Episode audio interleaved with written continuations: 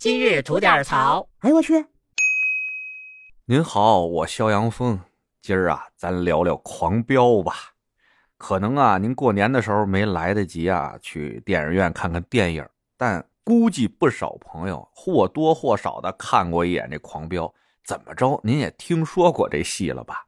的确是，就这一个月啊，火爆互联网各个端口的，不是咱春节档被吹爆那《流浪地球二》，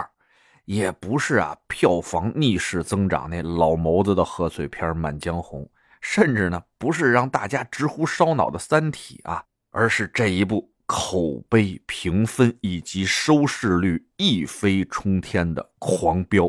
很欣慰啊，电视剧能出这么一部现象级的。可以说，无论是从故事的流畅程度、正反派人物的塑造，以及演员的演技、表达的深度等各个层面啊，呃，绝对不差于这个原来《人民的名义》，甚至不少人认为啊，还要比《人民的名义》强上不少。说实在的啊，很难想象，像现如今的大环境下，我们还能看到这样一部作品。也难怪很多朋友吧都在反向营销，让大家呀不要学习高启强啊，这是一部扫黑主旋律，哎，生怕一招不慎，这狂飙啊没法完美落幕了。来，咱说说故事吧。从第一集啊，我就觉得这是一个很有港风色彩的那种正邪对立的故事。阿强遇到了阿新，这么一个正邪 CP 的对立，哎，在原来的港片里边啊，屡试不爽啊。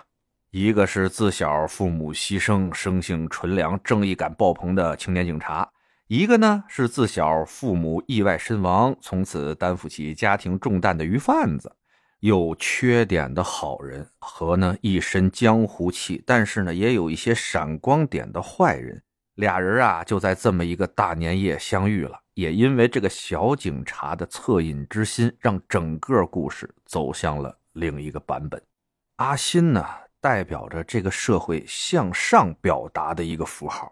这个符号吧，所有人都会歌颂，而每个人也会这样教导自己的孩子，未来一定要成为这样的人，成为一个正直、善良、有担当的人。可慢慢的呢，随着我们不断的长大，阅历不断的增加，社会复杂程度的加深，哎，您发现没有？更多的成年人啊，面对自己的生活。似乎更能够跟人家阿强产生一些共鸣。当然啊，咱不是说有多少人经历过阿强的那种经历，而是说呢，很多人是不是曾经向往过拥有他那样的人生？即便是最后的结局是悲惨的，但是过程却是如此的波澜壮阔。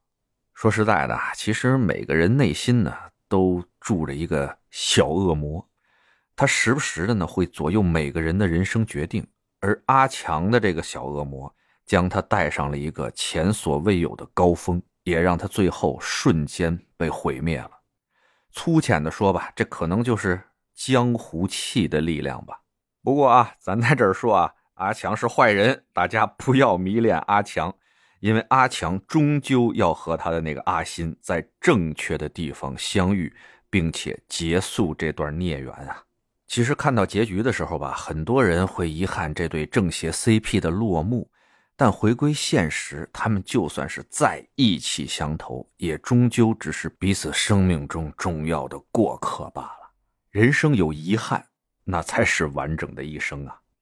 那这《狂飙》啊，之所以好看，我觉得除了演员所有的演员啊演技在线之外，